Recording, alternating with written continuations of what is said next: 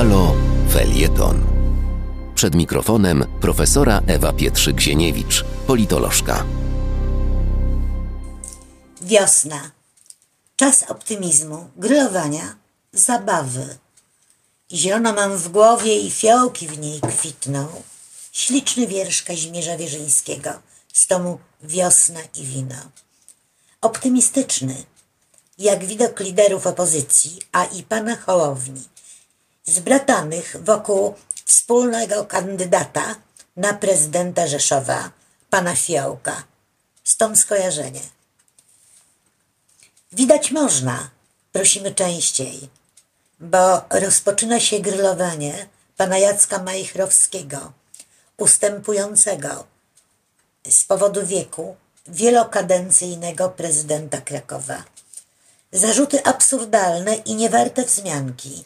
Za to moment, by wyrazić poparcie, a i podziękowania dla zaprawionego w bojach samorządowca. Bardzo właściwy. Tu jedna refleksja. Gdyby nie tak znowu dawno liderzy opozycji stanęli otwarcie i jednoznacznie za wspólnym kandydatem, całkiem możliwe, że Pałac Prezydencki miałby dziś innego lokatora.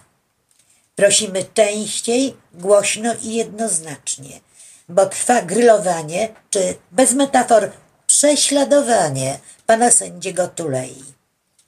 Zarówno TSUE, jak i, co ważne, sądy krajowe, nie tylko Naczelny Sąd Administracyjny, ale ostatnio, 26 lutego, Sąd Apelacyjny stwierdził, że pan sędzia Tuleja ma immunitet. To jest fakt prawny. Ale pan prokurator i minister Ziobro tych wyroków nie uznaje. Dlaczego? Bo nie. Media, i to nie tylko polskie, czekają więc na obrazek niezawisły sędzia z immunitetem w kajdankach doprowadzony przez sąd. Mało zabawne, wielce pouczające i niestety dość prawdopodobne.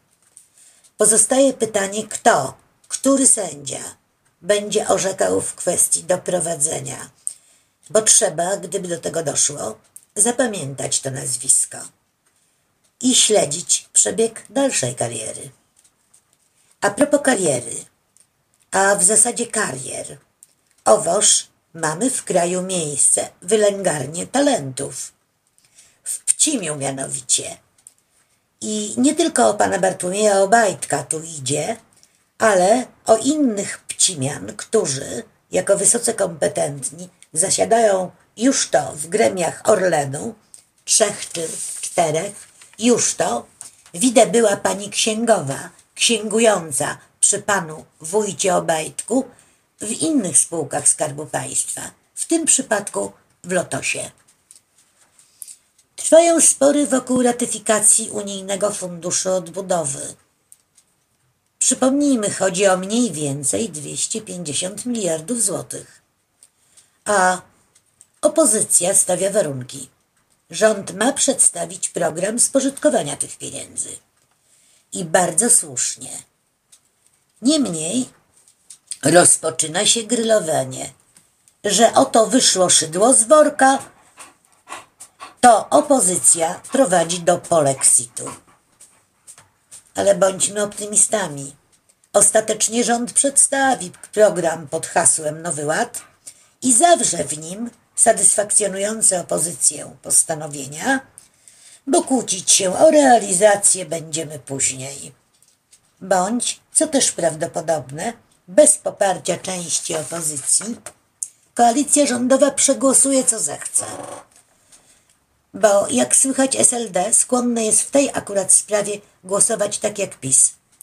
Zresztą powiedzmy słusznie, bo musimy te pieniądze dostać.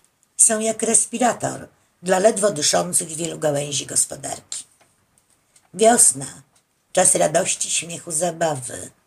Nic tylko się radować, gdy dowiadujemy się, iż pisowskim kandydatem na rzecznika praw obywatelskich został pan Bartłomiej Wróblewski, jeden z posłów, którzy w zeszłym roku złożyli do Trybunału Konstytucyjnego wniosek o sprawdzenie konstytucyjności aborcji wykonywanych z powodu wad płodu.